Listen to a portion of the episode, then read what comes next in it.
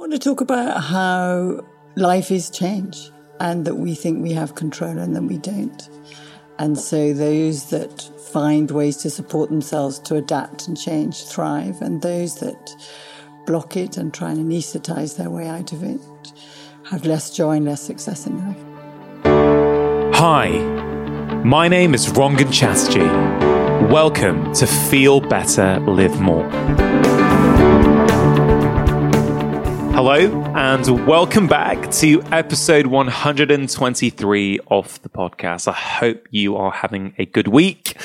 For me, it is really good to be back in the flow of a new podcast season. Feedback to last week's show with Jay Shetty has been wonderful. In fact, I've got to say that one of the most noticeable things has been how many messages I receive from listeners expressing their gratitude for the podcast in a really specific way. Now, you may recall that was a key learning from last week's show. And it was amazing to see how many of you actually put it into practice. So thank you to everyone who sent me a message. I very much appreciate it. And I hope you took some time to notice how you felt straight after sending the message. Gratitude is a transformative practice, both for the receiver, but also for the sender. Now, the topic of today's conversation is change. And my guest is the leading British psychotherapist, Julia Samuel. Julia has spent over 30 years in practice and is founder patron of Child Bereavement UK. In her latest book, This Too Shall Pass, she beautifully explains how change is the only constant in life. Change is something we have all seen and experienced over the last few months as the fabric of day to day life has been completely transformed. So, if change is the natural order of things, why do so many of us struggle and resist it? Well, in the conversation today, Julia teaches us how we can all adopt and thrive during our most difficult experiences. We talk about the inevitability of change and how the way we respond to it in many ways determines how our lives will unfold. Julia is passionate that pain is the agent of change, whether that's through grieving someone that has died or through what Julia calls living losses. For example, the loss of a job, a health crisis, or as many of us are experiencing at the moment, the loss of a life that we used to lead. We also talk about busyness and how often we use it as a distraction tool to stop us feeling our emotions. But the thing about emotions is you can't hide from them. They will always come out in the end. Julia explains how love is the most powerful medicine and that a strong predictor of outcomes in grief is love and connection to others. We also discuss transgenerational trauma and my own journey with grief. I really would encourage you to listen through to the very end as Julia shares some wonderful insights on how to deal with and talk about death particularly with your children. This is a powerful conversation that in many ways has never been more important because of the times we are living in. I really think you're going to get a lot out of it. Now, before we get started, I do need to give a quick readout for some of the sponsors of today's show. We have a new sponsor in BluBlox glasses. Now, I'm a huge fan of BluBlox and have been wearing their glasses for over two years. And I love them. They make really high quality glasses that protect you from the damaging effects of too much blue light. I wear their glasses pretty much on a daily basis. I wear their clear lenses in the day. If I'm surrounded by artificial lights like that from computer screens, and that has made a big difference for me in terms of focus, concentration, and fatigue. And actually, many people these days are really struggling with digital eye strain and headaches from the increased screen time, the day to day Zoom calls, and actually wearing blue light blocking clear lenses can be really helpful. I also have a prescription pair of their red lens glasses, which I wear in the evenings, especially if I'm going to be looking at an electronic device and it really does make a big difference with my sleep. I'm really impressed with their glasses, and my wife and both my children also have their own pairs. I've got to say, I love the fact that BluBlox have evidence backed lens technology and that they are made in an optics lab in Australia and not in a factory. I think they're really great. The Australian football team are known to have used them for their players, and all of their frames come in prescription, non prescription, and reading glasses options. If you want to try them out, they are offering 15% off any glasses on their website for my podcast listeners. Simply use the discount codes live more at the checkouts for 15% off. Go direct to the BluBlox website or use the URL blublox.com forward slash live more. That's B L U B L O X dot com forward slash live more, and the discount will be automatically applied. Zendium toothpaste are also sponsoring this week's show. And when we think about immune health, as many people are these days, we often don't think about our mouths, but we should. Because in our mouths, we have parts of our body's amazing natural defenses the oral microbiome.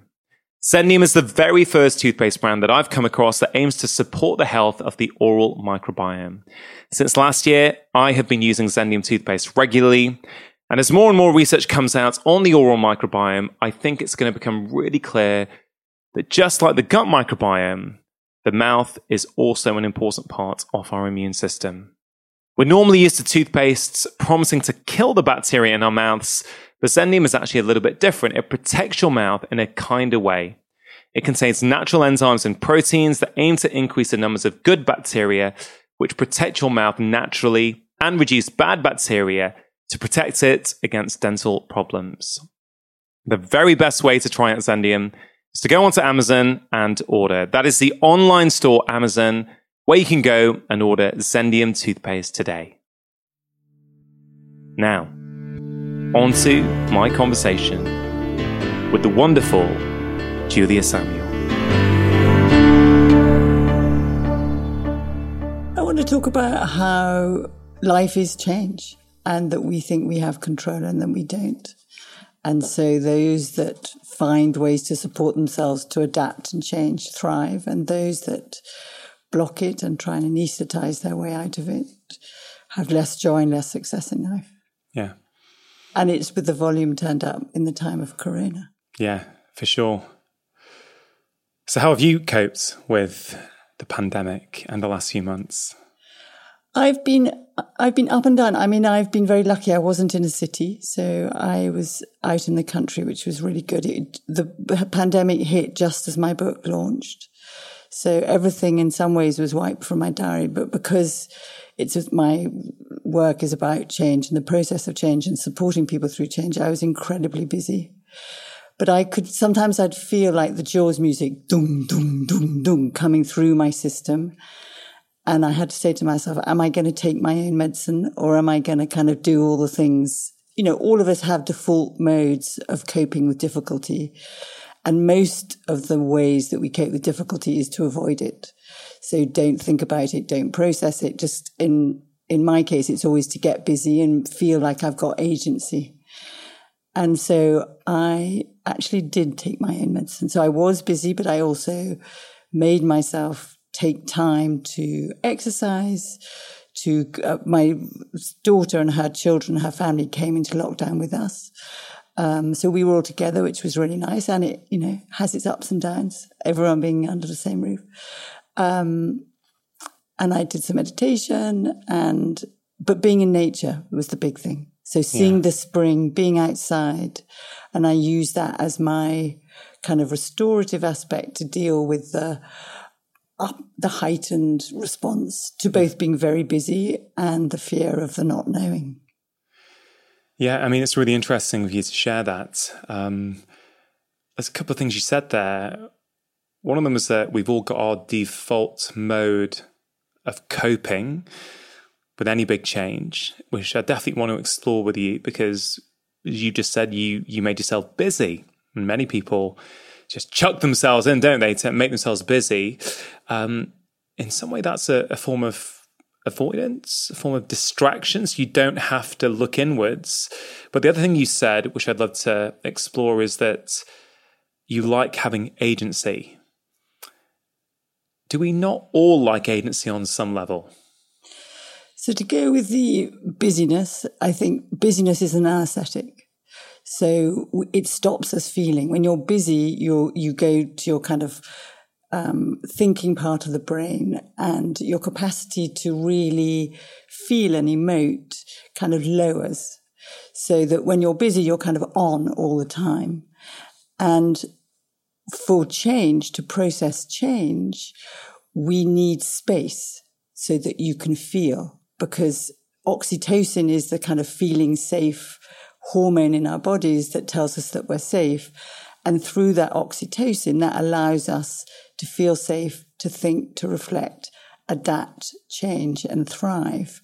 When we're very busy, we can go at different gears. So, I mean, if you're really in trauma and terrified, you're in sort of fourth gear and you don't change at all. You're just on alert, as you know very well, fight or flight or freeze, yeah. and you're not able to think. But you can have lots of, there's a spectrum of it.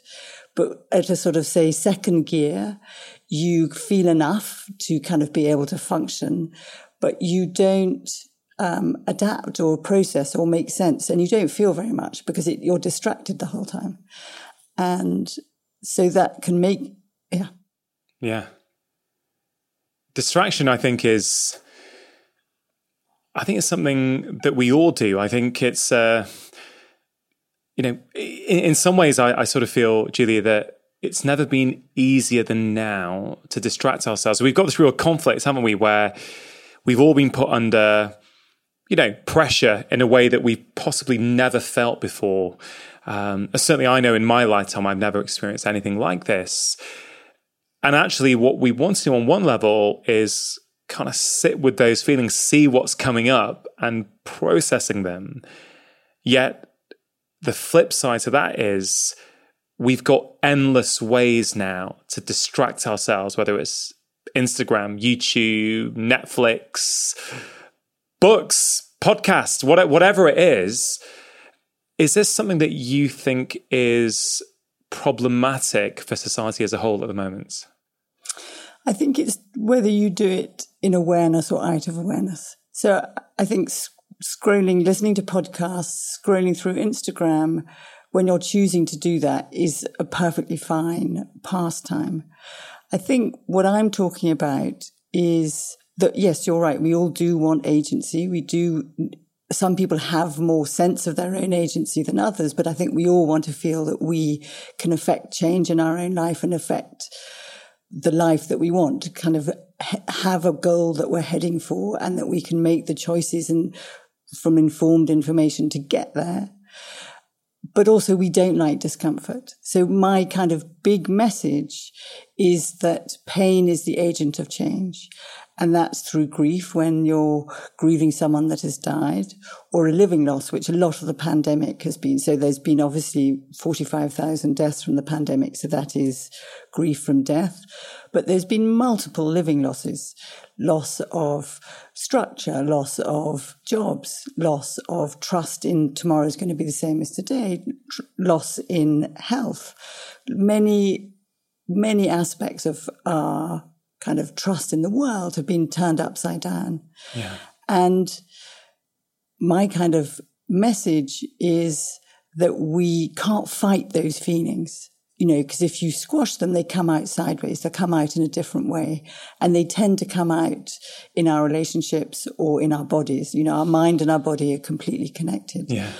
So that if we give ourselves time and opportunities to find out what we feel and find ways to reflect and feel it, sort of loss orientation, if you like. Then we can have restoration orientation where we watch Netflix, we have fun, we drink, we do the other stuff that's engaging and not such emotional intensity, or it might be emotional intensity if that's what we want, but you allow space for both and you, yeah. one doesn't knock the other out, that you hold both side by side and move, oscillate between them. Yeah, it's as you say, it's the intention behind with which you're doing it, right? So many of, I guess, my patients, I'm guessing your clients, aren't aware that these behaviors are an effort to change their state, an effort to not go inwards and, uh, you know, not to feel pain, not to feel pain. But at, at least, and I think your book which frankly is is such a good book. Um, it's it's what what I think is well, there's so many incredible things about it, but the the way you put so many case studies in, I think is genius because we all nobody really likes being told what they could do differently or better, but when you when you kind of see yourself in other people's stories, that that is incredibly powerful. Uh, so thank you for writing such a helpful book. Um, but it's it, it is that intention, isn't it? It's, and I think that's what your book gives. One of the key things it gives people is an awareness, an awareness that oh, I'm acting this way because of my childhood, or because of this, or because of that, and I sort of really like that because, you know, without awareness, change is very difficult, right? It is very difficult. And I mean, the thing with the case studies is that I think the most personal is the most universal. So that what we recognize in the stories, and we're all storytellers and story listeners, when we you know, a lot of people have told me in my book that when they read the story about someone that's nothing to do with them, say in the health section and there's nothing wrong with them, but they see aspects of themselves, they kind of surprised. And that is, I think is very powerful. And I think a lot of, you know, the work of therapists isn't about fixing people or making people better in the same way as what you talk about as a doctor. In a way, yours now, your work now as a, as a GP isn't prescribing and giving, you know, diagnosis and then prescribing. It's working out the whole picture of the person and helping them find their own way yeah. to manage what's going on in their lives. And some of that is what they feel in response to what's coming externally that they have no control of. And the other is using information to know themselves so that there's a, a better alignment between who they find themselves yeah. to be that's been influenced by their genetics, by their environment, by their stories, by all those things and what they can do. I mean, we don't have control over everything to match that with how they live their life. Yeah, it's as you were sort of saying that, it, it got me thinking about my life as a doctor. And it's really interesting. You know, I went to medical school. I, I trained to be a medical doctor. And, you know, I tried many different things, you know, working in hospitals, training, doing specialist exams, moving over to general practice. But one thing I've really understood, and I, I really wasn't taught this, and I think I've shared this story once before on the podcast, but it's, I remember first week in general practice, um, I, I, think it was a, a young lady came in and she basically was really struggling with her mood. Um, you know, she was feeling really low, really indifferent about things. And, and, and like this is, I think this is my first week as a GP, and I, I knew so scary. It is scary, right? And I was a, I'm also a lot younger then, and so you know, I actually sort of feel that you need you need quite a bit of life experience, really. You know, like in this country, we can we can go to medical school. Really seventeen, coming up to eighteen, you could come out twenty five, even twenty two. You can come out as a junior doctor, and I think I was 22 or 23, I think, or something like that. And now I think back, I thought, what did you know at 23? did you know anything about the world to actually try and give people advice? You know, it's. it's you must have looked 12. Yeah. Well, you know, it's, it's really interesting. And I just remember with that, with that lady that I thought, well, I can see the guidance there. I can see the protocol. And I, I think I looked at thinking, well, I think I'm meant to start her on an SSRI you know, which is an antidepressant, a very common form that, that is often prescribed. But something in me felt uh, it just it doesn't feel right. I don't know what's going on. So what I did, I, I, I, I chatted to her, I listened to her without judgment, and I let her talk. And I went overboard. You know, it was probably 20, 30 minutes with her. You know, queues building up outside, and then I said, "Look, um, can I see you again tomorrow? Can I have an appointment tomorrow or the day after? And I would see her regularly that week. Then once a week, she came in just to chat. And you know what? After four weeks, she was like a different person.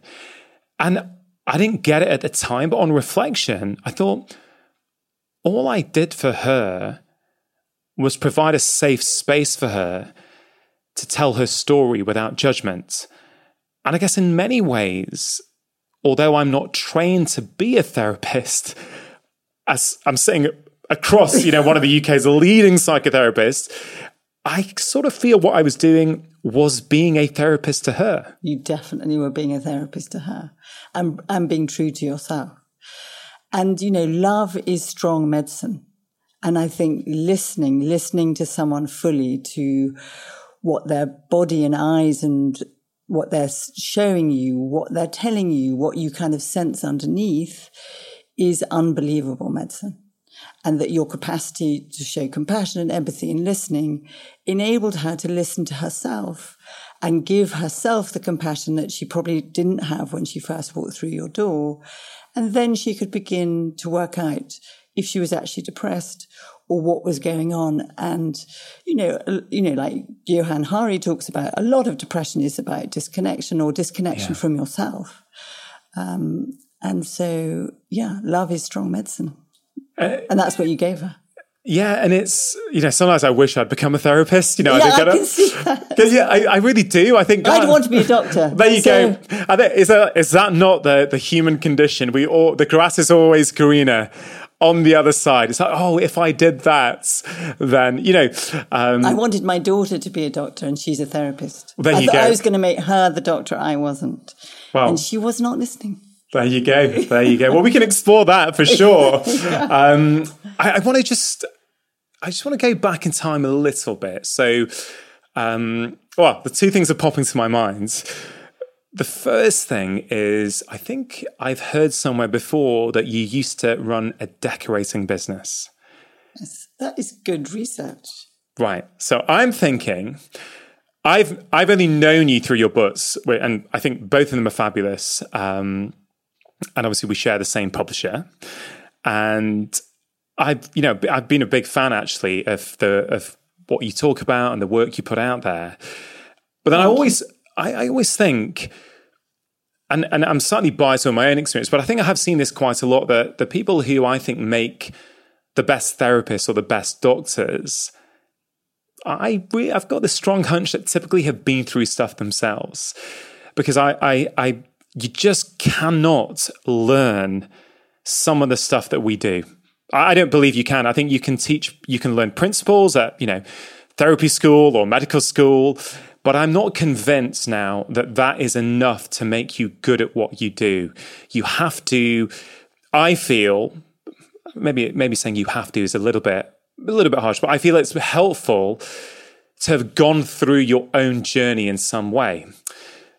Now, and I think everybody suffers, right? I, yeah. Very few people, I mean, I can't think of anyone I know that hasn't suffered. is what they do with the suffering. Is that's what you're talking about? I guess so. Yeah. It's, it's, or do you distract from it or do you go to it and go, okay, well, I'm going to learn. I'm going to learn from this because like even on a, on a dietary level, let's say the doctors who I find now consider food to be medicine and use food with their patients are actually, when you go and talk to them, often they've had their own health concerns or you know they've had their own revolution by changing the way they ate and therefore they are passionate about sharing that you know with the world on social media but also with their patients. But i'm super interested as what happens between running a decorating business and I hope you like the decoration in this new studio. Fabulous. Which is not finished yet, but you're probably too polite to not tell me. Uh, I like I, the guitar in the background. Yeah, the guitar. Do you like the, the peace plants as well? Yeah, I do. Yeah. Okay. Well, we can. It's we a very nice room. we could talk about in- interior decorating afterwards. how you would improve this.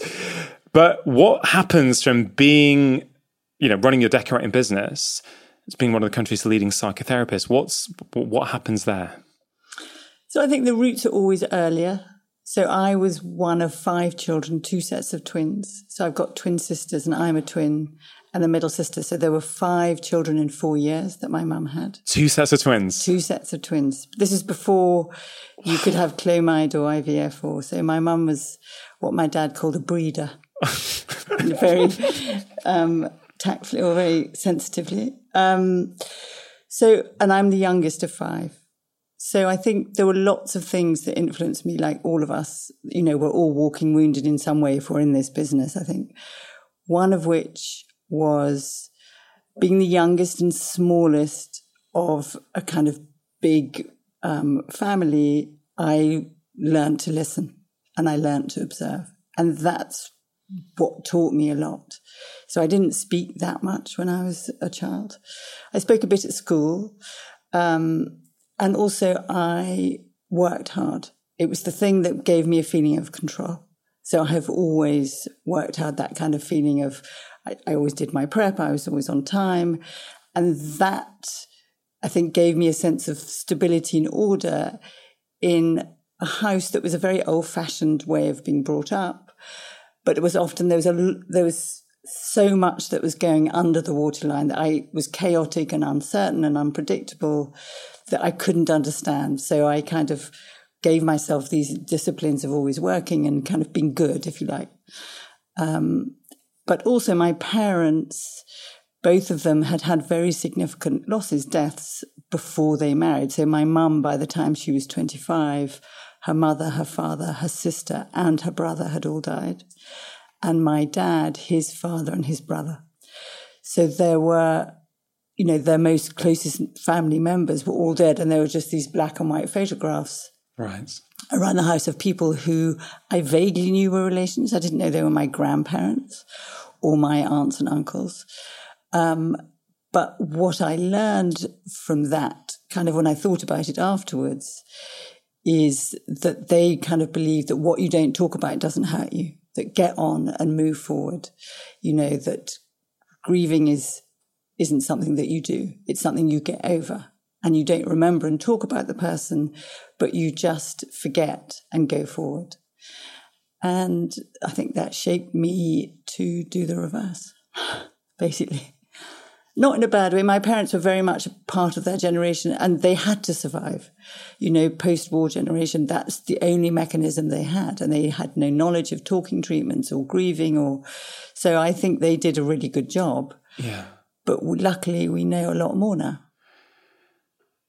It, it's fascinating that uh, for, for two things, for two, two things really come up in me when I, when I hear that. One is, we don't really talk about our feelings. And that strikes me as something that I guess the British, we've been very proud of in the past. We've got a stiff upper lip, which I'm not convinced anymore is such a good thing. Uh, that's, that's, that's uh, uh, let, let me put it more bluntly. I think it's incredibly problematic uh, on some levels. I don't know if you would necessarily agree with that. But the other theme from that is that that's what they had to do. It was the post war generation. And then I sort of want to draw a parallel to the times in which we live now, where, you know, I'm not saying this is the same as a war in, in any way, but certainly a unifying, um, stressful experience that's, yeah, that we're collectively going through I wonder if people in 20 years' time will get, oh, that was the post COVID generation. That's why they did these things. So the um, stiff upper lip, the thing I think very strongly about that is that we need to be in touch with ourselves and be aware of what's going on in us. And those that are mentally thrive and do well find a way of expressing it. So they do find a way of talking about their feelings. The thing that I think really matters is that you choose who you speak them to so that you talk to people who you trust, who will listen to you, will respect what you're saying. And I don't really believe in sort of promiscuous honesty, like pouring out your feelings to anybody, anywhere on social media, all over the place, because I think that feeds the hole to make the hole bigger rather than the kind of trust and connection and value that you get of being properly listened to and attended to. Now that has got my ears pricking up. Okay, so let's just unpick, uh, un- unpick that a little bit. So we need to what what what you're talking about really is vulnerability uh, and who can you be vulnerable with and you're saying and let's honest and honest Alexa, you're saying let's be let's be picky and choosy with that let's open up in the right place. Okay, so you're saying you don't necessarily think it's helpful to people to do that all the time, everywhere. So, if somebody is, let's say, doing that on social media, they feel, okay, this is a platform where I can connect and communicate with a lot of different people. So maybe I will share my innermost thoughts and, and, and sort of feelings on my social media grid. Would you say that there is some, you know, some unpicked emotions there that means that they they feel that they want to and have to do that on such a at such a large platform potentially. And the reason I'm asking, it's I'm not. Uh, what's interesting for me is that I've noticed over the last year or so on this podcast, I'm opening up a lot more. Not with everyone, with the guests. I've, I guess the guests who are authentic with me, I respond back to them and I feel that can be incredibly powerful. But I, would love to, I'd love you to help me unpick when is it appropriate in your, in, in your eyes, and when is it not? I don't think I have all the answers. So I think we learn a lot about ourselves from other people. You know, Brené Brown, the power of vulnerability. I mean, yeah. she is my hero, and that we definitely need to do that and that you doing it in conversation pe- with someone that you kind of respect and trust that is going to be listened to by hundreds of thousands of people is very different. So to just splurging without really consciously thinking about it that you're going through a crisis and you kind of pour it out on social media. And i think one of the things i've been thinking about a lot that i wrote quite a bit about in the book is about identity. Yeah and for identity, we have two, for 21st century, slightly conflicting evolutionary needs. We need to be unique and stand out in order to attract attention and, and from a biologically sort of evolutionary perspective to get a mate. And we also need to connect and to belong, to be part of a tribe. Yeah. And social media is the place where people often go out to stand out and be unique and some people create platforms that are very safe because they have followers that really align with who they are as a person so that it becomes a very safe place. I should think your platform is like that. My platform is like that. I don't tend to get lots of critical comments because people who are drawn to it are kind of like minded. Yeah. So when I say something personal about myself, it is because I want to say something that I think is of value and it connects with them. What I think is the kind of wild west is when it's not done, when you, when you throw your most vulnerable self out there into a medium where you don't know what the reaction is going to be and that you can get really hurt. And then you can keep feeding it, wanting to get back what you lost in the first time. And then you get into that negative cycle. And I also think it's very different for an old bag like me doing it to a young person who doesn't fully know themselves, who isn't necessarily protected. Yeah. Um, and I'm sort of going on a bit. But the other thing I think about with feelings and emotion and mental health is I would like to draw a not a line because it isn't so straightforward as that, but there is a difference between feeling sad, angry, furious, being in pain, and having a diagnosable uh, medical condition of, you know, bipolar, anxiety disorder, all the kind of disorders. And I yeah. think often people now pathologize what is an ordinary human, necessary, vital information giving feeling and make it an objective diagnosis that they need some fix for. Yeah. And I know that's an extension of what you were saying, but I think it's the same thing. But it, it, it, it I, I, love, I love what you said there. Uh, I think it's a, it's really, it's, it's a really helpful way of looking at it. And I guess it goes back to. Can I interrupt you? You can, of course. And it's exactly what you didn't do when your first patient, when you were 22 or 23, walked into the room. So she came in saying, I'm depressed. I think I have depression. And you didn't go straight for that. You listened to her and then she found out for herself what was actually beneath that diagnosis that she'd given herself. And then she found a lot of probably uncomfortable feelings yeah. that she found a way of expressing. And then in some ways, by expressing them, she was released from them. She learned things. She maybe had to make changes. Yeah. And that is the difference. Yeah. If that makes sense. Absolutely. Absolutely. Um, you mentioned, you know, you mentioned the evolutionary sort of challenge, the conflict between the need to stand out, but also the need to belong. And I found that super fascinating because the, the, the new book is about change, right? I was thinking about this on a walk this morning. I thought, okay, Julia's coming today. Let and me, you went you know, for a walk. You'll say follow your own rules. Oh yeah, I went for a walk to help me sort of process my thoughts a little bit. But this sort of evolutionary conflicts, and it made me think about change. And I thought, okay, humans, we love security, we love stability, we love certainty. Yet you beautifully make the case that change is that is probably one of the only certainties in life is that things are going to change. And that we're going to die. And that we're going to die which is there's a you know which we can um you know for me that the your first book being on grief your second book on change actually they're natural extensions of each other because for many people like me my journey to change really started with my dad dying. So mm. grief was what really really sort of forced me to stop okay wait a minute let me look at my life a little bit. Let me look at what I'm doing. Is it where I want it to be? Whose life am I really leading here? So, actually, I think there's a beautiful through line through these books. Um, but how, how, do you how do you sort of explain that conflicts between where we crave security and stability, yet change is a certainty? So, of course, we're not going to be good at embracing change, right?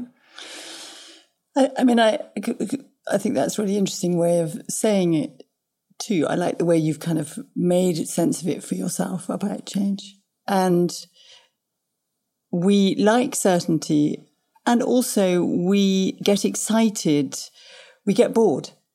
So we kind of put our head above the parapet. And in a way, the, the, the, the space that I call that is the fertile void. So when your dad died, you were suffering. So pain was your agent of change, wasn't it? You had to allow yourself to feel the pain, to face this new reality that you didn't want to be true, that your dad had died. But also it freed you then to look at who am I really? Am I living the life? Maybe, I don't know, I'm making this up that you wanted, he wanted you to live. Is this a space now where I can kind of choose for myself what what I believe and who I am and how I'm going to go forward because change is that nodal point. But there is a process of change which is longer than anybody kind of wants or wishes because change takes time and we need to give it time. So when you talk about safety and change, you know, change, we choose change as well change that we don't like is change that's imposed on us. So we choose change like getting married. We choose change like having a child. We choose change like moving house or having a job, getting divorced. Those, I mean, no one chooses divorce, but I mean, in some ways you do choose it, don't you? It's a yeah. decision in the end. But where am I going? Even the changes that you want are uncomfortable because it forces you to adapt to this new version of yourself in this new way of living.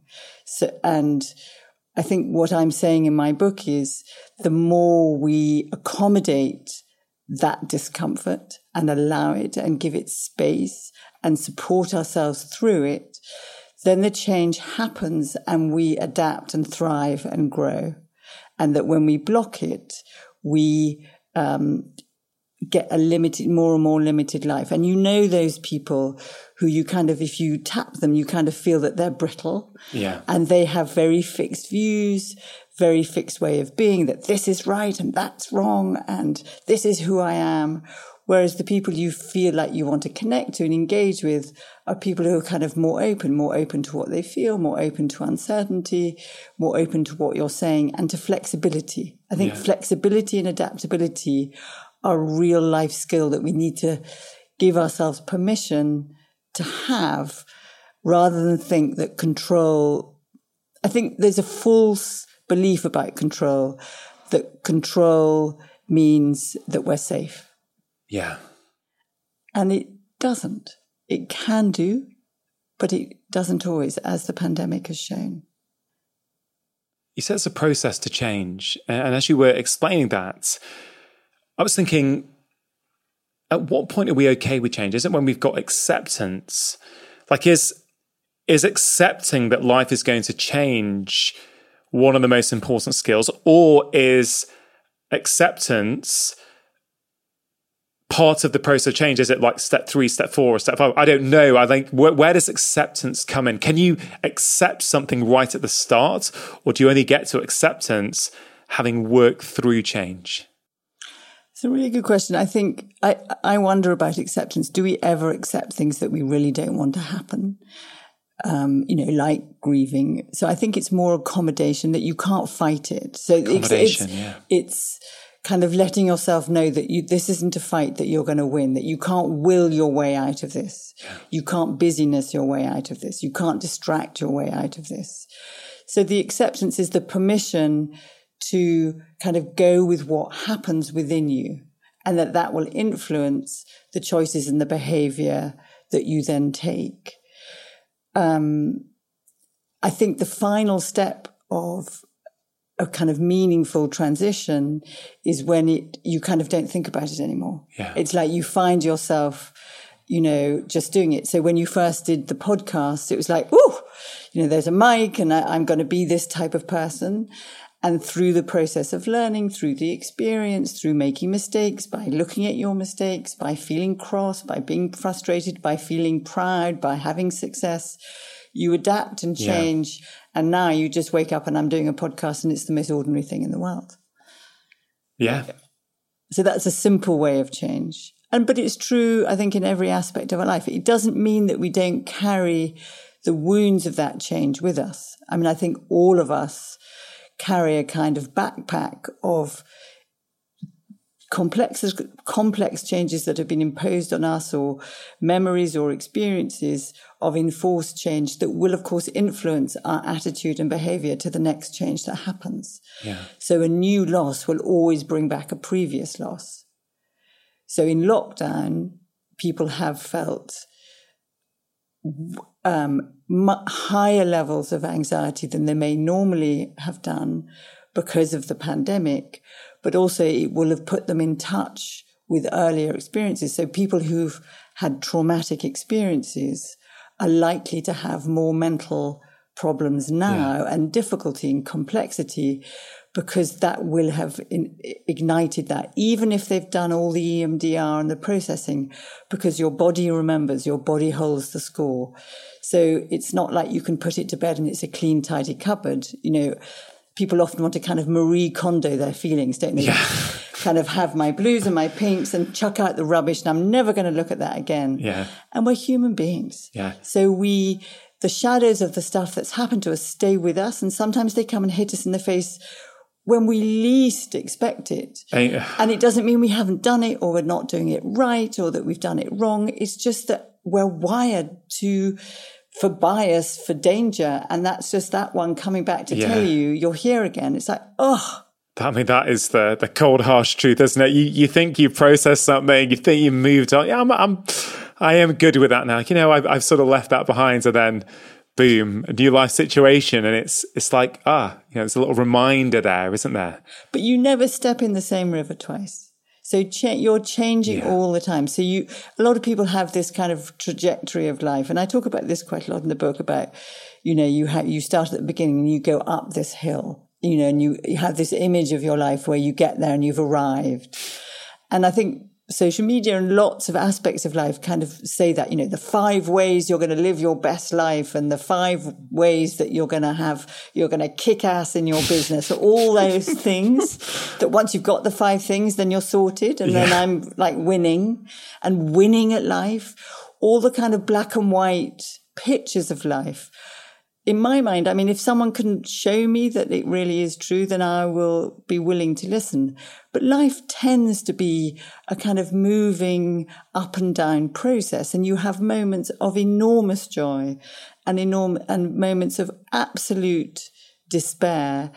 And the skill, if you like, in the, the thing that makes a difference between someone who survives and thrives is the love and connection to others and their ability to move with it and go with it. You know, that idea of closure, like you're talking about, you know, that I'm, that's done, it isn't a thing. It no. doesn't exist. It does if you're, if it's a, a, you know, building a house, you can finish building a house or a recording studio.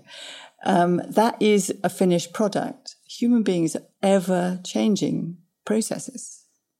Yeah, feelings that you know that's what makes us human right? But at the same time it, it leads to the roller coaster of being a human being. But but, but I, really think that there is a societal pressure i think that um, and maybe maybe it's reflective of culture now that everything's sort of soundbitey and moving and it's fast. And the way that you are it's like that image like i'm going to be in the driving seat of yeah. my life.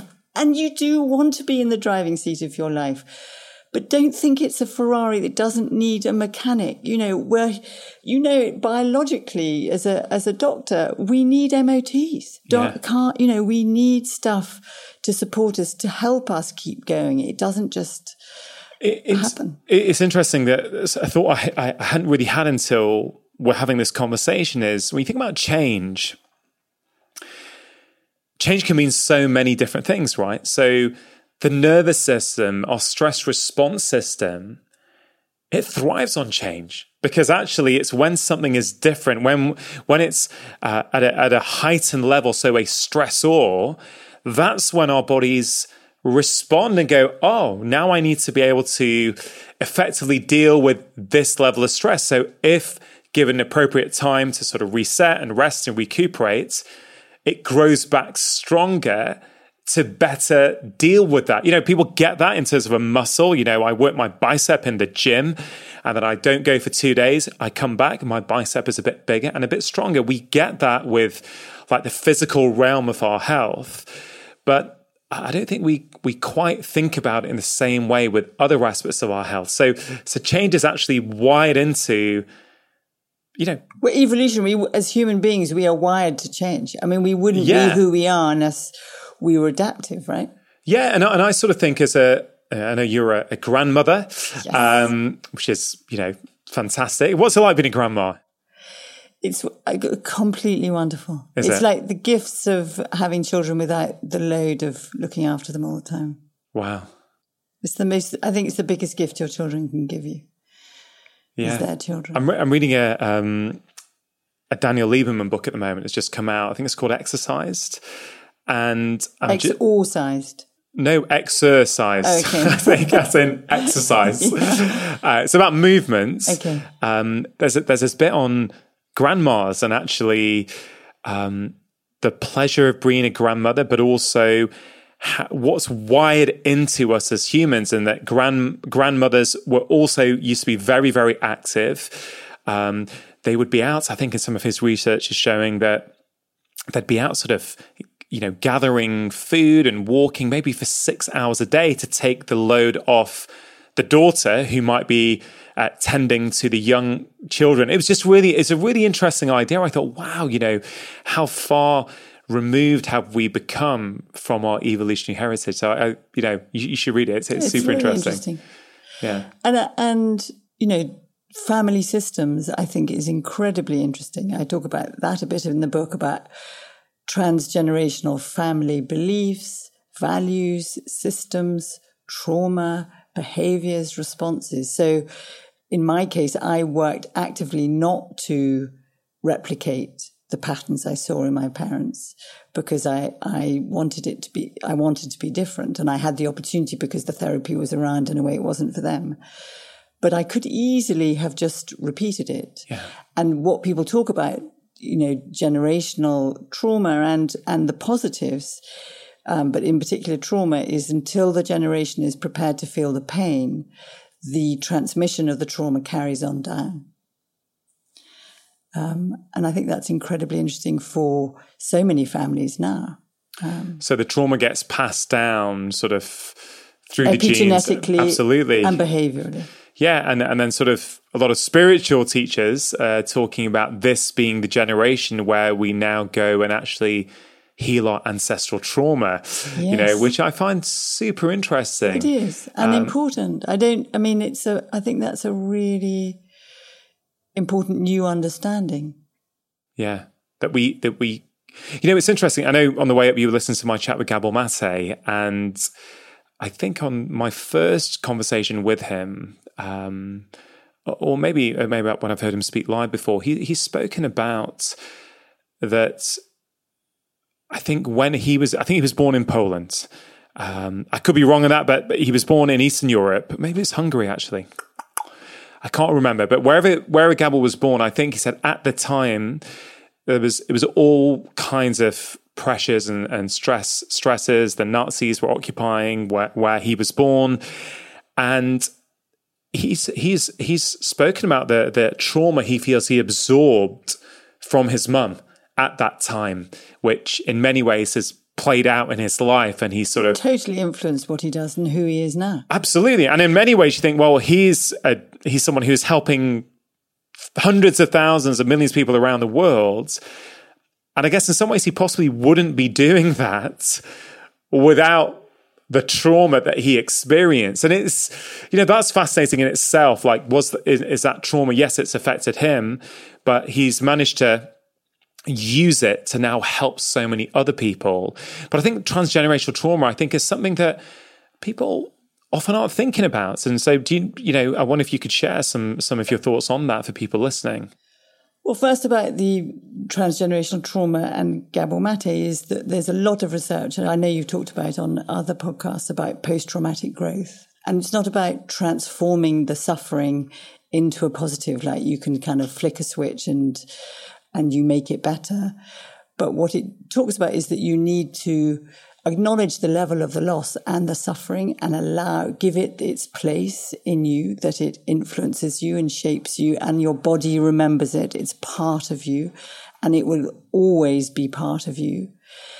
And it also is a kind of intense change because it's trauma is a kind of wound that is cuts through everything through you that can change your whole view of yourself and the world and your perspective about what matters about yourself and the world. Yeah. And often people who survived, say the, the, the Marchioness disaster, say that that, that how they viewed the world felt like growth after a member of their, you know, partner had died in the Marchioness disaster because what they recognized was that, um, love and connection is what matters most at the end of the day. And it meant that their whole perspective of who they were and how they lived their lives um, was reshaped in a way that felt much more meaningful and where they felt they belonged. Yeah. And Gabor Mate has done that with Nobson, hasn't he? Yeah. But your was your question um, about transgenerational trauma is, I think, one of the interesting ways uh, to look at it for people who are listening is that you can buy these books on um, to do a family tree genograms, yeah. and so you fill in the, as many of the people who they were, and you can fill in what you know about them. And through that, you can see patterns of behavior of divorce, of addiction, of suicide. And, you know, what people talk about often it's the secrets that kill us. Yeah. You may, if you talk, you know, I really recommend young people, people my age to talk to people in their family from a different generation and learn the stories and the secrets that haven't been told yeah. because that will release them and free them to understand so much of why say their parent behaved a particular way and how that has influenced them and once you have a a real understanding of where you've come from it gives you the roots and the strength to kind of know better where you want yeah. to go and there's research that shows that people who have all the stories from their past. They know where their grandparents were born. They know all that yeah. content, have much more higher self esteem and confidence. That that is so fascinating because it, it of course it makes sense once you understand exactly where you've come from. It, it just it probably helps just fill in those blanks. It helps you ground and understand who you are, where you fit in. Has that? I mean, with you, do you know the story. I don't know the stories of your parents. Yeah, it's it's interesting that Julie because I think I'm I'm like so dad died seven years ago. Dad's life, you know, very much, you know, Indian immigrants uh, comes over in 1962 to the UK when UK are From? from India when they're actively recruiting doctors from overseas to come and help fill the gaps here. And so dad comes over with nothing and you know works his way up, puts up with all kinds of racism and prejudice, but but uh, comes here with the desire to build a better life for him and his family. So working hard for us, sending money home for his family, frankly working like crazy for 30 years, which I'm I'm convinced killed him and, and caused him to get lupus at 57. Um, but what's interesting is that I didn't really see dad was, you know, when he was around, you know, it was great. But I didn't even see dad much growing up. He was working, he was a full time consultant at Manchester Royal Infirmary. He worked four nights a week as well for an encore service. So dad only slept three nights a week for 30 years. Oh my God. Yeah, I, I mean, What I- does that do to your what does that do to you? system? Exactly. And there's, no one will convince me that that wasn't a huge factor, Factor. into why he got lupus. Um, and that then, you know, His really. whole system his whole system. kilter. But, but, but dad getting ill and and why it's, I guess, a little bit, in some ways still feels raw is that it changed 15 years of our family life completely changed. I mean, that transfer, okay, I've not thought about it in this context. That was change, right? That was, seismic change. that was seismic change, but it's so interesting. I knew I was chatting to you. I know I'm thinking about change. I was thinking about all things in my life, but I didn't think of that. That was, you know, it's like things sit there right in front of your nose, but you don't see it until the obvious is obviously pointed out to you. But, you And know, grief starts at the point of diagnosis.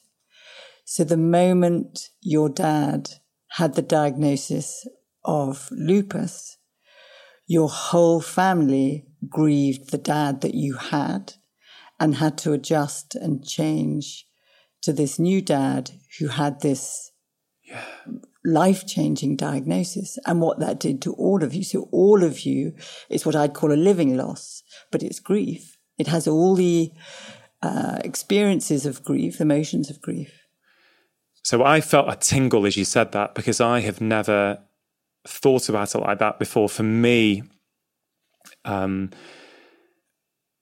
for me, I perceived the grief as the day dad died. And I was going to explore with you something I've heard you say before, which is the relationship continues even though the person has died. And we'll come to that. But I, I just wanted to just expand on what you said there. That's really interesting because at that time in my life, I had left home two years previously to go to Edinburgh to be a medical student. So, you know, you're away, 250 miles away from home with all the freedom that you could possibly dream of all once. You're away, you know, there's all kinds of temptations and all sorts of things. You know, so you're there living your life. You know, I don't think dad had ever been ill before. And then suddenly, like two and a half years in, where I was doing my immunology degree, you know, dad got ill and no one quite knew what it was for three months. He was in hospital. Loads of different specialists came around to try and, you know, why has he got this fever? No one could figure it out. And then one night, uh, I got a call. I was in Edinburgh, maybe about half 10. And, uh, you know, I've not thought about this for years, actually, but the, call was from my mum, who was in intensive care, saying, look, you, you need to come home now. Put me out goosebumps. Yeah. Dad's like, they're not sure he's going to make the night, make, make it through the night. And I was uh, like, it was, like even thinking about it now, it was like it didn't feel real. And my my my buddy Steve, who I lived with at the time, just so you know, just put me in his car and he drove me back four hours back to the hospital. But that was the start of that. I, I don't actually remember life before my dad got ill because it defined my whole adult life. I literally, it's the reason I ended up leaving Edinburgh, moving back to the Northwest. It's why I live here now. Uh, so I'm five minutes away from where mum is. I came back to help look after my dad, which I did for 15 years. Wow. And I think I really struggle with his death because, well, I say because everyone's got their own experience with grief. And my experience was that I would see my dad every day, two to three times a day, seven Wow. days a week. I would, you know, towards the end, I would shave him, shower him, you know, all sorts of. So, so suddenly when It dad, was your job. As it was my job as well as trying to be a, a, a caring husband and a GP. And so there was just this massive hole in my life when my dad died, and it, and and purpose and meaning. Yeah, everything, like and your love of your dad. But it since I was twenty till he something like thirty five. I don't remember my phone ever going off. Like I don't remember ever switching off. I was always on alert. On alert. When's the phone going to ring? Oh, is mom going to phone? Is he all right? Dad's fallen. Can you come around and pick him up? So it, it's really interesting now to have seven years where I feel now my shoulders drop and I can actually live my life, right? But you asked the question, didn't you, right at the start? You said, "What is um, what what is your story?" So, so what is the story of your parents and and their upbringing? And I think it was it was funny. It was only when Dad got ill in the last two three years of Dad's life when he really couldn't do much. I got to learn more about him. I got to learn stuff. I got to hear stories. And now, man, I wish he was here. There's so much I you want wish to. recorded it. Yeah. You know, I, I, I wish that I could ask him more, particularly now as I progress as a father and as my kids get older, I think, oh, dad, you know, when, you know, when I was 10, like my son is now, what was it? You know, what were you thinking? You know, you know, those little things I'd love to be able to, but I am, I've learned from that and I'm actually doing that with my mum. I was going to say, you must do it with your mum. Yes, it was really interesting that I'm now learning a lot. Like it's funny as, as, as my, the last Are years. Are you taping it? I'm not. Tape it. Really hope you are enjoying the conversation so far. Just taking a very quick break to give a shout out to some of today's sponsors. Athletic Greens have always been a big supporter of my show. They make one of the most nutrient dense whole food supplements that I've ever come across, and I myself take it regularly. In fact, for me, taking Athletic Greens each morning is an important part of my daily routine. Now, this podcast is all about empowering you to become the architects of your own health. And to do that, we really need to be looking after ourselves. And of course, nutrition plays a key role. Ideally, everyone would get all of their nutrition from real whole foods.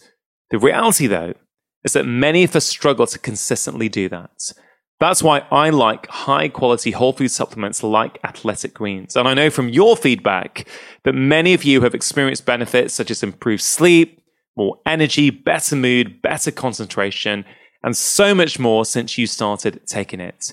It contains vitamins, minerals, prebiotics, and digestive enzymes.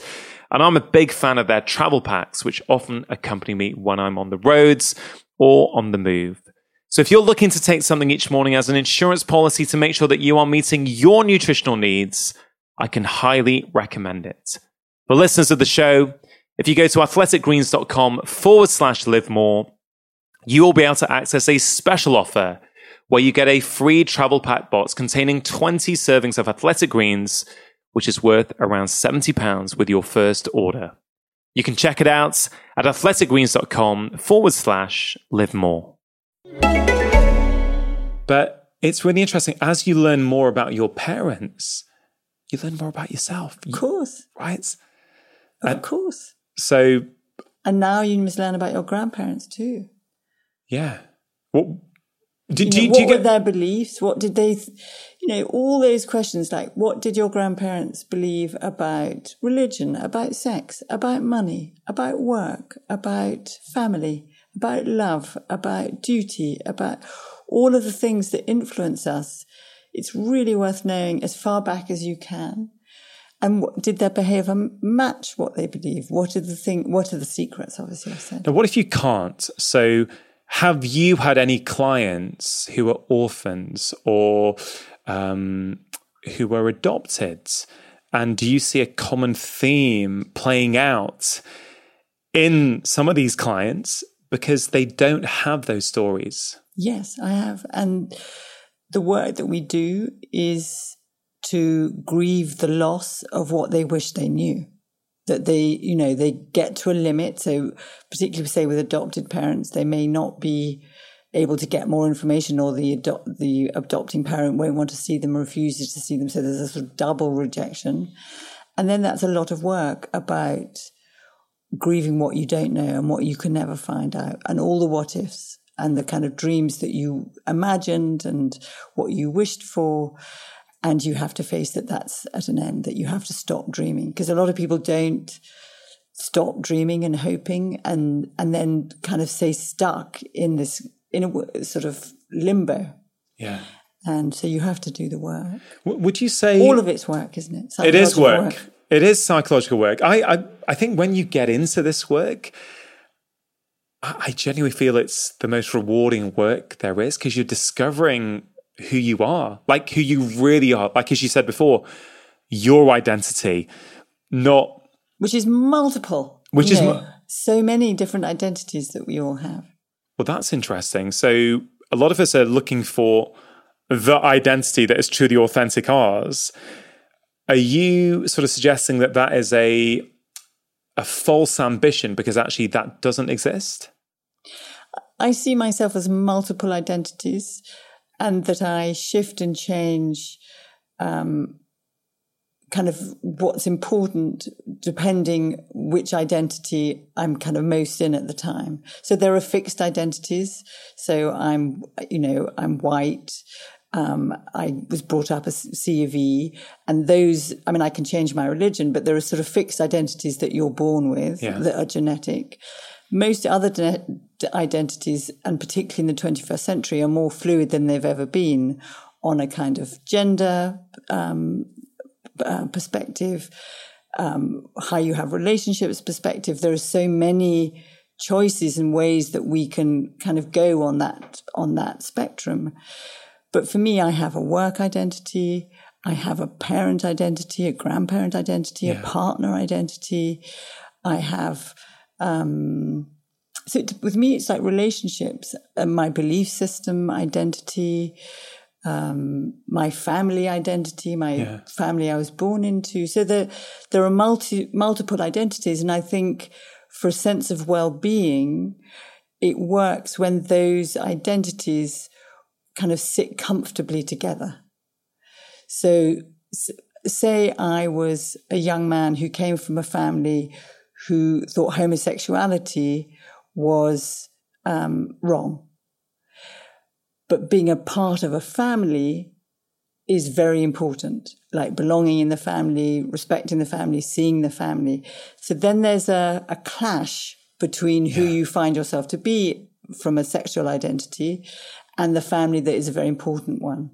And so that takes a lot of working out. But if you don't recognize all those different identities, then you just get stuck. You don't know, you know something's really wrong, but you can't always work out what it is. And then going back to what you said earlier, which really sparked, uh, really got my attention, which is you- you're effectively saying that you can't escape your feelings. Like you can pretend that you're not, you know, you can pretend they're not happening, but they will manifest in some way. They will, they'll get lodged in your body. They will cause you to have a row with your partner or snap at your kids. You can't, you can't escape them. They're going to be there. So, uh, you know, I, and, and I think that is such a key take home for all of us, right? And also to remember that you can't put logic through an emotional system. So that people say, you know, I'm so, people have what I call their shitty committee. I'm an idiot. I shouldn't be feeling like this. It's ridiculous. I'm making too much fuss, you know, or, and it could be against somebody else. The same kind of tirade of fury. But 80% of our decision making comes from our feelings and our previous experience and what we've learned. So to think that your kind of cognitive brain is logically kind of in that Descartesian way, kind of informing you and telling you what to do and its logic is just not true. So that, it, and in, I think particularly in relationships and relationship to ourselves, which is our, one of our key relationships, but that influences the most important thing is, which is our relationship with other people. You cannot put logic through it. Yeah. That that is that is well worth people sitting with, myself included. You can't always logic it. You, I mean, do you think men and women process this stuff differently in your experience? Of course, that's a gross generalization, but by and large, are there are there sort of some different ways in which they tend to respond to these mm, things? I mean, in my experience, yes, with the clients and couples that I work with, I see real tendencies. What, what are those tendencies? So, I mean, with loss, for instance, which is the one I most commonly work with, which could be living losses or, or loss from, from death, is women tend to be loss oriented. So women tend to want to emote. Women tend to have a Sherlock Holmes kind of desperate to know exactly what happened, to unpick every piece of the story, every piece of the jigsaw, to want to remember, to have memory box, to talk about it, to go over it men tend to be restoration oriented.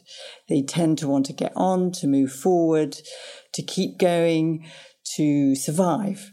And often men kind of with me, they rub their legs like they want to run. You know, they like they physically, and I think there is a, an evolutionary aspect of it, of, you know, women staying home and, I mean, I'm not talking about the 21st century women, but from our evolutionary yeah. drives. And so what I, when I work with couples, I talk about they can help each other do the other so yeah. that she can help him do some of the loss work and find a way of talking about how he feels. And he can help her do some of the restorative work. It's like having hope for a future, looking what they're going to do next, having a break from the grief watching Netflix. And often the way to do that best is walking and talking. So the, you know, as couples, I think walking and talking is your best therapy. There's a synchronicity. Yeah. And it's the flow. So we've talked about what we talk about, what we've talked about a lot is how you can't fight your feelings and that when you let them, when you focus on them and that you let them inform you about what's going on, you find words for it. So you find a way to describe it. And then that gives you information and then you kind of release because you're not so stuck with them. If you're doing that in movement that is aligned with the person that you care about most, that is in nature is a kind of added benefit, not on a busy high street. You kind of look at the floor, you can have space, or the ground rather, you have space and movement that you, you're, you're not eyeballing each other. So like, how are you feeling? You know, I mean, if I ask my husband, how are you feeling? It just, you know, just will not answer. Probably thinking, is this is this like a therapy? How how am I feeling, or is so this? You know, like... But I think it is one of the most annoying questions of all time because you know that. Uh, the minute someone says to me, how are you feeling? They're basically saying you're in a bad mood or what's wrong? why are you, well, you know, why are you being out of sorts? Why are you being a pain in the neck is basically what people are saying. I mean, not always. I know, but yeah. Um, whereas if you, so in our family, with my kids, my adult kids, and my husband, always when there's a problem, we go for a walk. So when someone says to me, Can we go for a walk? Sometimes I slightly dread it because there's something that they need to talk to me about that is about me doing something that is really upset them, which I don't want to hear. But it is the best way to do it. But uh, not only is it great to, to share that as a really practical tool for people, yes. It's free right? It's free. Right. So for people listening, I guess if all they take from everything we discussed so far, if you're having problems or you have something you want to get off your chest, go for a walk with someone whilst you do it. Well, I think that's a pretty pretty good takeaway. And then give yourself a treat afterwards. Like in the past, it would be go to a pizza or go to the pub or yeah. go and have a cup of tea, so that you do the walk and talk, and then you do something that is kind of restore. It feels like a treat. Yeah. And then and don't don't pick it up again. You know, kind of let it be. Like you've had the walk and talk, have your cup of tea or your, your meal or pint or whatever it is, and then go home and have an, a bit of peace.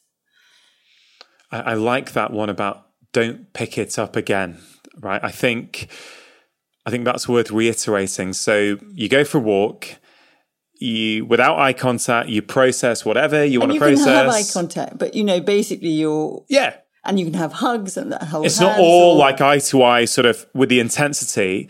Why is it so important that once you finish, you a sort of it sounds like you ritualize it in some way where there's something like a cup of tea at the end and why not pick it up after the boundary of that this has a a kind of uh, a life of its own that's protected yeah that is sort of in some ways sacrosanct between the two of you, if it's a couple or you and your child, that this is the place and the way that you talk about difficult things.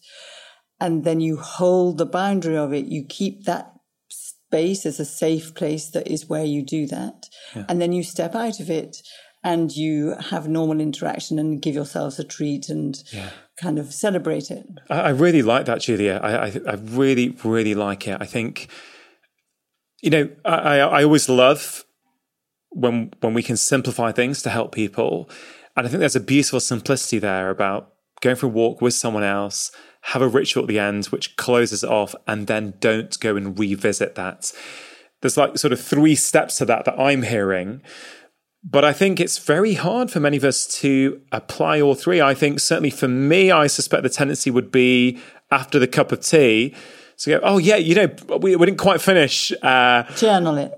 Exactly. I was gonna I was gonna move on. What for people who who feel the need, you would say write it down. And, and why is that and helpful? log it. Well, like writing it down. I mean, journaling is is shown to be as as effective as as talking treatments because when you put it down, it, beca- it from being um, invisible and kind yeah. of stuck in you, it's something that you can see and it's on the page, and you, you release it by doing that. But also, when you go for another walk and talk, it's there. Yeah, I, I, I'm a massive, massive fan of journaling, both for my patients, but also for me personally. Uh, and again, I, I, just think it is such like like it's many, free. yeah, like takes many, five minutes. Yeah, I mean, like many of the best tools that are out there, and I, and I, and I know I say this quite a bit, but I, I really feel strongly about this that there is this perception that well being and wellness is the preserve of a certain class and a certain income level. And I'm not at all um, pretending that there aren't socioeconomic determinants of health. I, I absolutely recognize that. But I'm very passionate also that having worked in a lot of areas which would be considered deprived, these tools, walking, uh, journaling, they actually are exercise. Uh, exercise. They, they are accessible. They are very cheap, if not completely free. And, and you know, I, I would get, I, am sure you would agree with this, but I would challenge anyone who struggles with uh, feelings or thoughts if they just for w- one week, for five minutes a day, write down those thoughts on a piece of paper. Just watch what happens and observe. Um, would would you sort of concur? I completely agree. And what I haven't told you is that I had a suicidal client um, about eight months ago who came to me. I mean, in a very very bad way and I gave her your book. And I gave her the five things, three five minute things to do because she was, she could barely function. She really wanted to be dead. And she told me how she was going to kill herself. But those, the connection, the um, movement, and um, what's the third one? It's mind, body, and heart. So heart is connection, mind, yeah. uh, body is some sort of movement, and mind is some form of uh, mental health practice, so journaling breathing, or breathing. Yeah. yeah. She did those, and I really think it contributed to saving her life. Yeah, I mean, I mean, thank you for sharing. Um, it, it is lovely to hear that, and also what I'm saying, why I said it is because that was five minutes, like you talk about. Yeah, it isn't and that was for a massive, complex, difficult, suicidal problem. And yet it worked. And, and I've, I've often said about the ideas in Better in Five that there is a deceptive simplicity to them. I think it's very easy to think, oh, what, what, could five minutes do? But um, yeah, I mean, it, it, I'm really I'm pleased that it was of value um, for, for that. someone. You save one life, you save the world, right? Yeah, I mean, it's certainly the way I think we both like to look at things. You know, how you do one thing is how you do everything. Um, but but sort of to reiterate to people, if you're struggling, try it. You know, it, it can make a difference. Um, Big time. What what other sort of routines and rituals do you recommend for people? I think something that is unrecognized is altruism, is being kind to others, helps our immune system. And again, it doesn't have to be in a, a huge way. So, I mean, the sort of in my book, I have eight pillars of Yeah. strength, which you would say is way too complicated. In some ways, it is very complicated. Not at all. I, I loved that actually. I was I was reading about an hour before you got here. That section at the back, it's really great. Actually, Oh, good. really good. Um, but what I sort of talk about then is that through the process of change, you need to establish ways of being, habits, and attitudes to yourself that support you. And that pillars, like in your book, for the four pillars, pillars are like a kind of structure that holds you together when you feel like you're breaking apart. And that you have to consciously choose to do them. So one of the pillars is your relationship with yourself, like being self-compassionate and being aware of that shitty committee that attacks you. And the other one is relationship to others. And often when we're in the process of change, we show others, we go to our default mode of coping, which can be to be angry. I mean, I think it's really bad wiring of nature that when we suffer and when we're in pain, we become the version of ourselves that we don't like and nobody else likes. You know, because you're tricky, you're short tempered, you are jealous, you feel furious, you're thin skinned, everything upsets you for good reason, but it means you don't get the compassion, the love, the connection that if you're happy, everyone wants to see you. Yeah. They love you. Absolutely, absolutely. And so one of the talking about habits to answer your question, sorry, I, went, I kind of went off, is that we need to kind of being aware of that we're feeling difficult, we're angry, we wake up in a really bad mood, we want to hit out on people, hit out at people, not on people. You may actually want to hit on people too, because people use sex as a way of feeling better. Uh, but anyhow, whatever is going on, but it's sort of discombobulated. It's in turmoil. You don't like yourself. You're dreading the day that you're having. The kind of the first piece is to kind of acknowledge that that is normal given that you're going through a very difficult time. Yeah. Like when you're going through a difficult time, I am not going to be this best version of myself. I'm not going to be the version that I'm proud of and that people move towards.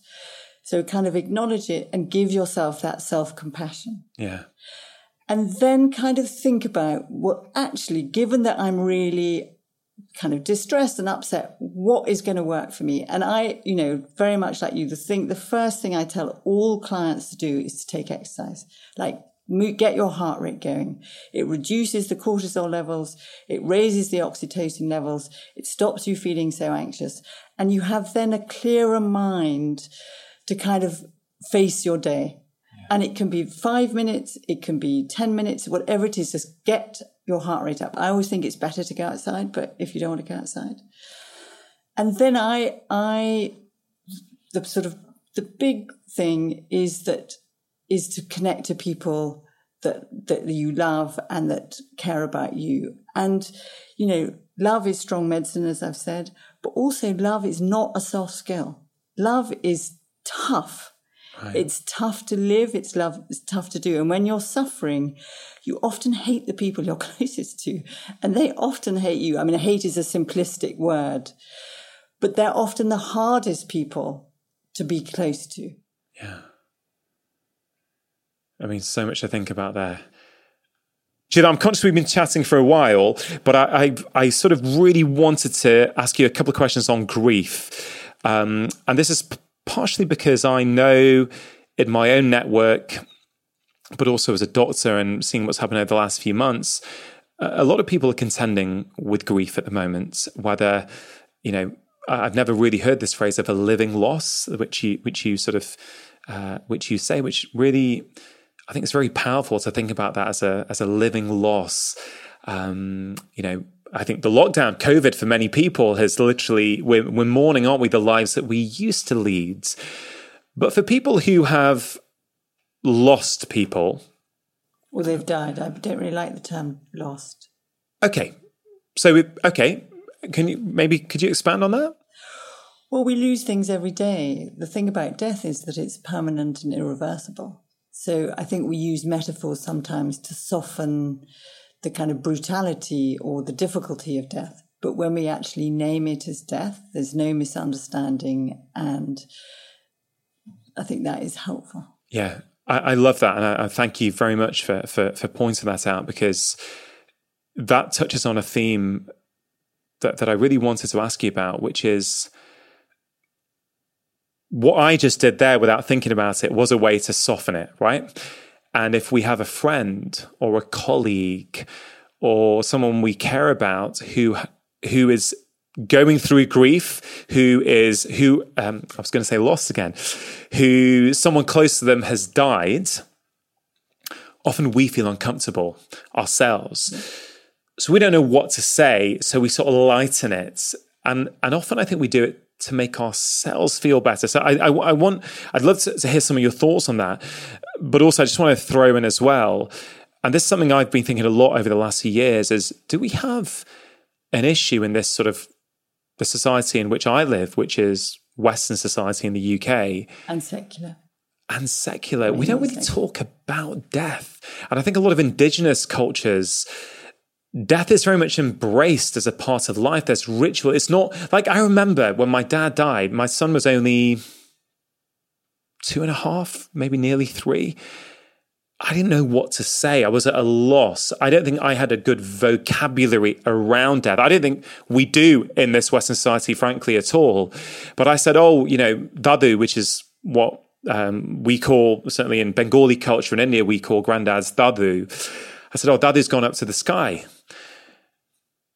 And I never really felt that comfortable with it because I thought, like, he would look up and go, Oh, is daddy there? And I'm thinking, at the time, that's, I did the best I could. But if I was going through that process now, I don't think I would say it in that way. And you're shaking you your head. I would talk to you first. So, so I'm sorry to throw three or four themes at you there, but I think they're going to be themes that a lot of people are thinking about at the moment and potentially struggling with. So, I mean, it, they're very important themes. And um, so, first of all, I think we do have a taboo around death. I mean, I think it is changing that we have this kind of magical thinking that if I even talk about, say the word dead or dying or think about death, it will somehow hasten my own death. And if somehow I kind of think it happens to other people, then it's out there and, and it's not going to disturb me. The kind of surprising benefit, if you like, I'm not, the benefit isn't the right word. The thing about COVID is that it's made us all much more aware of our mortality. And I think it's meant that we've had the kinds of conversations that I would encourage people to be having to talk about death, to talk about what what they would want to happen to them if they died, to think about ethical wills, not just about what you're going to do with your stuff, but your the sort of beliefs that you're going to you want people, your children or people that you care about to, to think about it for themselves. And then if you're being close to or a family member or a friend of someone who is bereaved um, from COVID, I mean, there are so many things to say, but the first of all is to acknowledge it. So the person that is grieving, as you say, they are transmitting a lot of suffering and we pick that up bodily in our system. And it makes us want to run. It makes us want to get away. Mm or it makes us want to, as you say very rightly, find a fix. And it, often it's a fix to make them feel better. But also I think it's trying to give us a sense of like, I feel so powerless. What can I do? Death is happened and I can't make this better. And so people then say very unhelpful things like it's an end to his suffering or he's gone to a better place, which people who are grieving on the whole, not everybody find incredibly difficult and annoying. So the, the big message is, is to is to make contact first of all. Don't kind of disappear and cross the street which people still do because they're frightened of saying something wrong. Saying something is better than nothing. And really all you have to say is i'm so sorry that whoever it is has died and acknowledge it and say it genuinely. Yeah. And then you know in their network of their friends whether you're a close friend that needs to show up and turn up and bring lasagna, sit with them, make soup with them, be with them, or you're a kind of further distant friend where you can drop things off, where you can maybe help now and again, send texts and show up maybe later, you know, because the numbness and the shock is, is for a long time. The greater the suddenness of the death, the greater the surrealness, the greater the emotional investment in the person that's died, the greater the, the shock lasts for. Does that yeah. does that make sense? Yeah. And so with with COVID, it's likely to be unexpected and out of the blue, very sudden, and also they weren't there to say goodbye. So uh, many of the deaths happened through a screen. So people, it feels surreal. It feels, you know, they didn't have an ending like we've always imagined an ending that you're sitting. I hope you were with or near your dad when he died. So you had the opportunity to say goodbye. I, I, I was with my dad holding his hand for the 12 hours leading up to his death. I literally can remember him having his last meal which somehow after a week or so of not responding much, he put everyone came to see him. It's like he perked up for his last meal, oh. and you know, my my son was climbing on top of him and the in the, in the hospital beds, um, and and you know everyone was there, and I remember holding his hands and seeing it was quite medicalized because he was connected to the machines and you could see his blood pressure dropping. And I was just, I was on one side, my mum was on the other side. And literally, I was, I, I, I felt, I feel so lucky that I got to feel every bit of life inside of him just slowly drain until he was no longer alive. And if I think about that now in contrast, of course, that's not, um, such an important, significant, precious memory. Yeah. For very many reasons, which is living in you like alive right now, like it was yeah. seven years ago. It's like so alive in you. It's like a video, isn't it? Uh, yeah, and and it's funny because I I th- I kind of felt I've I'm okay with everything now, and and I think I am actually. But I mean, I don't know how do you. How do you know when you have grieved? Is there a moment like is it when you don't get tearful anymore? What what is or or is it different for everyone? It it isn't over because the love never dies. So that me- very significant memory of you with your dad is is in your body and is alive in you and it came up now as strongly and you would want it to. You wouldn't want it to be less. So what we talk about now is that you, you live the new normal so that you learn to accommodate and live with the reality that the person that you love has died. And you can go through, you know, a few years down the line, you can go through weeks or even months not thinking about yeah. them. And then you'll see their favorite meal or you'll smell it or you'll hear a piece of music and the memory of them comes through you and it feels like they died yesterday and you may feel incredibly sad, but people kind of embrace that yeah. because you know, like I've often said, the love never dies. So right. it's by remembering and touchstones to memory that they live in, on in us. And so you could ask your dad a question now and you'd probably be able to find the answer. Yeah. But to contrast that yeah. with someone dying in a care home or an intensive care unit where the people significant to them, maybe they had to shield too and couldn't come in or couldn't come in because of the health policies and watching it over a screen with a nurse is unbearable. So the single biggest predictor of outcomes in grief is the love and connection to others. So many, the, the numbers of people that died were mainly older. Of course, there were younger ones.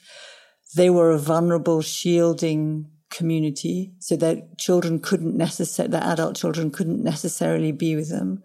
So there were very many older generation in their home together who'd been healthy and well, where one of them became ill. Sometimes both of them became ill. One maybe have survived yeah. without the support of their children um, or other family members, watching their their person who they may have been married to for like 50 years die over a screen. And then they don't have the normal rituals so they had a small socially distanced funeral, which may be weeks away, or some were on Zoom. You know, many people I've worked with have their their parents died on their funeral was on Zoom. So all the hundreds of years of practices and rituals and ways of behaving around death that support us, that enable tens us. of thousands of years, probably. Yes, yeah, yeah, yeah. I mean, you know, Avebury has these stones, you know, we put stones in the ground as a memory as tombstones for death that have been for millions of years. So we've developed rituals for millions of years of how to cope with the complexity of death and the um, way death is is irreversible that and invisible. So it's so visible the person has died, and yet everything that we feel about it, those words, you know, grief is a five letter word, but what we feel is like five worlds inside us trying to come to terms with it and trying to find a way of living with it. Yeah. And so all our natural ways of supporting ourselves have been taken off the table at the same time. Yeah.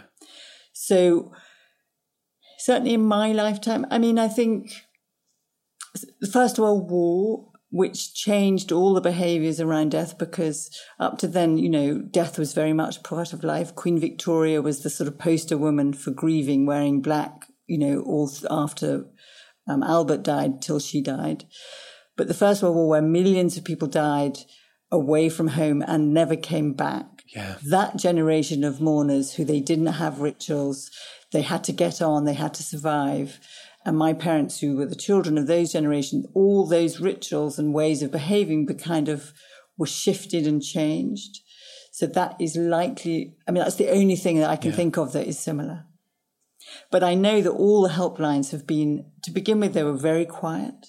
So March and April, very few people contacted them. And then from the end of April, it's gone up five, ten times. For, for people who who are listening or watching and are struggling, um, I mean, I, I would absolutely recommend both of your books. But your first one, Grief Works, I think would be incredibly uh, valuable for them.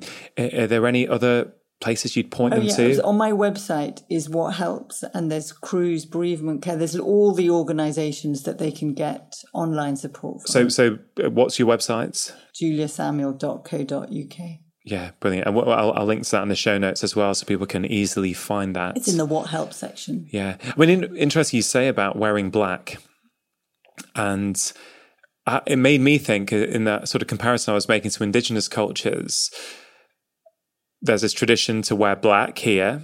Um, if I think to my grandparents and my grandma, she would wear white. a white sari. Um, after my granddad died. So that was that there are these symbols in culture, which in one way I guess is helpful, but then if we flip it, is any of that potentially problematic? Like I, I, don't want us to judge other people in terms of how uh, uh, you know everyone's got a right, I think, to to deal with death the way they want to deal with it, and and different. There's no right way. Yeah, exactly. But I wonder, some cultures sort of celebrate, don't they, rather than mourn a death, they celebrate a death. I, mean, certainly in, in South America, there's a sort of big celebration and yeah. a festival around death and different belief system and color and music and dance. But isn't that fascinating? How we're all is. humans, we've all we're all sort of wired the same way, yet the the kind of the absolute certainty in life that none of us can avoid is that we are going to die. And although we're the same, the way we look at death and and celebrate or mourn it is so different depending on where we live and how we were brought up. Completely. But I think the the thing between black and white or South America is the symbols make um, tangible what's invisible. So whatever they are, whether you're wearing yeah. a white sari or a black armband if you're a footballer or um, or black armband anyway, to represent death. It signifies someone has died and we can all read it. And I wish that we more wore black armbands all the time so that when you're on the tube or when you've left your credit card behind when you're mourning, that you even had a little black yeah. ribbon, you know, like a yellow or a pink one. So people would be kinder to you. They'd know like they wouldn't be screaming at you because you're you know, when you're grieving your memory and everything is chaotic, you know, yeah. people often forget their credit cards or forget half their shopping or forget where they are. And so it'd be nice to have an external symbol so that people are a bit nicer to you. Yeah, that's that's such a lovely thought. And you think how many times do people get annoyed with other people parking in, or parking know, or or in traffic or they've sort of pulled out a junction or whatever, you know, and we, as a society, I think we're pretty quick to judge. We, yeah. don't, we don't really think, well, what could be going on in their lives? Yeah. Maybe they're not where they want to be. So yeah. that's a really nice idea. Um, we, we could probably easily have another conversation just on grief, Julia.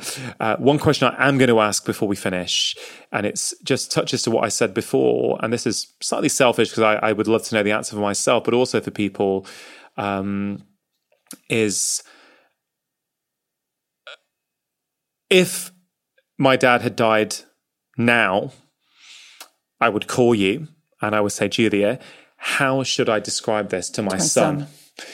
And the reason I'm asking this is I say selfish. I, I, I am sort of I, I, don't really feel it's selfish. I actually feel this would be very valuable for a lot of people.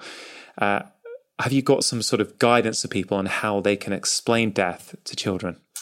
I have. So the outcome that you want is the children have the same truth and understanding as all the adults around them. So when you try and protect them by using words like gone to heaven or gone to a better place, that is um, giving them a story. Heaven could be a hamburger joint down the road that doesn't tell them the reality of what's happened but also they will have heart, they'll know something isn't right. They'll see you crying, other people crying. They'll see everyone coming in and out of the house in the past. Um, and they'll know something's wrong, but they need to have a story, a beginning, a middle, and the end that explains what is going on around them. And it needs to be the same story that you have. So what children don't know, they make up. And what they make up is much more likely to be frightening than the truth. So the reality, however difficult it is, say it's, it's death by suicide, which people often don't want to tell children, telling them that truth is better than them finding out from social media or their friends or knowing that you're not telling them the truth or finding out that you didn't tell them the truth 10 years later, where they then don't trust the most significant person in their life.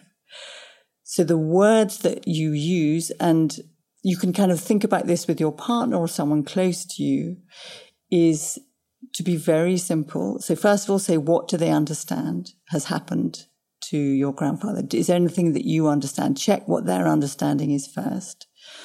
And they probably know. you know, they'll probably say, but if they don't, you say that I'm really sad, but grandpa died this morning or a few hours ago. And his body looks like he's asleep but he's not asleep. He has died. And that means that his body doesn't work anymore. Yeah. And then you allow them to ask you questions, to check. And one of the big things with children is they may then run off and go and kick a football. But, and so you kind of need to let them. But when they come back, let them ask you the questions and always tell you the truth. And one of the big things with children is that we need children to be allowed to grieve like adults. So one of the metaphors for children is to let them jump in a puddle and be very sad and let them jump out of a puddle and be a happy child, not a bereaved grandchild. But often what we do as parents, we want to stop them suffering. So we say, no, no, no don't be sad about grandpa. He's better. He's yeah. with grandma now. He's all right. And you try and squash down what they're feeling. Whereas if you just let them, you just say, yes, he's really sad. I really miss him and you really miss him. And they tell you how they're feeling. They're really sad. Yeah. And then he'll hop off and go and have an ice cream, kick his brother, you know, be an ordinary. So they hop in and out of puddles, sadness and happiness. Julia. And that's what we need to do as adults too, by the way. Yeah. And it's, such wonderful advice. I, I, honestly, I can feel it inside me. That's going to help someone right now as they're listening to this. It's going to help them. And check what your children understand. Yeah. About where their grandfather is. Just check with them. Where, where do you think he is? What do you think has happened to him? But, but that actually, that's just a, a good principle for communication in life, full stop, isn't it? It's like, before you start to sort of imprint a story or put your thing on, just find out what they currently believe. What is their what's their reality? Um, and and I found actually because I think over the last few years I've tried to undo what I did with the Sky story, um, which again I, am not sure it's the most helpful thing. I, I think it has been, but I I sort of feel when you're honest with kids.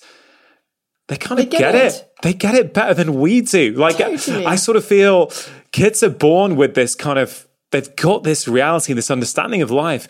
We kind of educate them out of it. So suddenly then we've got these stories of the sky and this and stuff. And then all we're trying to do later is what you said was so beautifully simple. It's like you just clearly, concisely tell them the reality and they sort of get it and process it. And there, it can be that simple, right?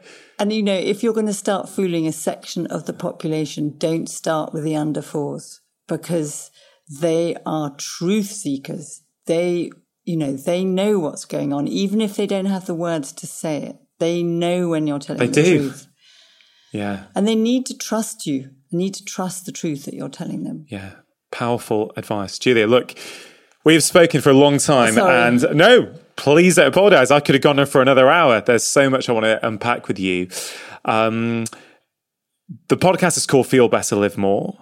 When we feel better in ourselves, we get more out of our lives. I think the tools and the tips you have for people, um, the stories you share, absolutely are going to help people get more out of their lives. And I wonder if right at the end of this show today, you could lead the listeners, lead the viewers with some of your most practical tips that they can start applying to improve the quality of their lives? I'd love to do that. I think I think the first one is that when they're going through a process of change, they will feel abnormal and to not fight it, but to support themselves in it. And for them, you know, to find out what that looks like. For, so for everybody, that will be different, what they need to support themselves. Um, for me, it is being self compassionate. It is taking exercise. I kickbox. So a lot of what I do is, is about being empathic and still and in the moment.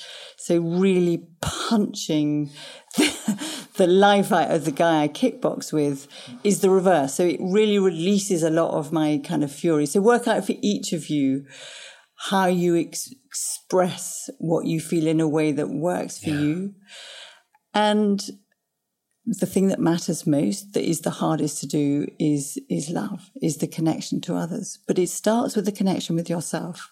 That how you are with yourself, how you speak to yourself, will impact how you build relationships with those around you. But that is the thing that when people look at the at, at the end of their lives, when people reflect on what matters to them most, the thing that gives them meaning and purpose and happiness and health is the love and connection to others. So prioritize it. Wonderful words, wonderful insights, Julia. Thank you so much for making the journey here today. And I look forward to the next time we get to have our conversation. It was an absolute pleasure, and thank you so much. That concludes today's conversation. I really hope you enjoyed it. Do remember that inspiration and ideas are not enough in and of themselves. You have to take action if you want to create change. As always, my advice would be to keep things super simple and think about one thing you can take from today's show and implement into your own life immediately. Please do let Julie and I know what you thought of today's show on social media and go to drchatterjee.com forward slash 123 to see all the show notes and links to both of Julia's brilliant books. If you get value from my weekly podcasts, please do share them with your friends, family, and work colleagues. In fact, a really beautiful thing to do for people is to share an episode of my show with them that you think will really help them. I think it's a great gift to give someone, and in many ways, it's a simple act of kindness, which has benefits not just for the other person, but for you as well. So, do have a think about which people in your life would benefit, and please do send them a link to this episode as well as a short personal message. Don't forget, each episode is also on YouTube if they prefer videos as opposed to audio podcasts. A quick reminder that my third book, Feel Better in Five, is now out all over the world. It was already out in the UK, Australia, New Zealand, and India, but in the last two weeks, it has also been released in the USA and Canada. And it is coming very, very soon to Holland and Sweden. So do pick up your own copy. If you've not managed to yet, it's available in paperback, ebook, and as an audiobook, which I am narrating. Have a wonderful week. Make sure you have pressed subscribe, and I'll be back in one week's time with my latest conversation. Remember, you are the architects of your own health. Making lifestyle changes always worth it.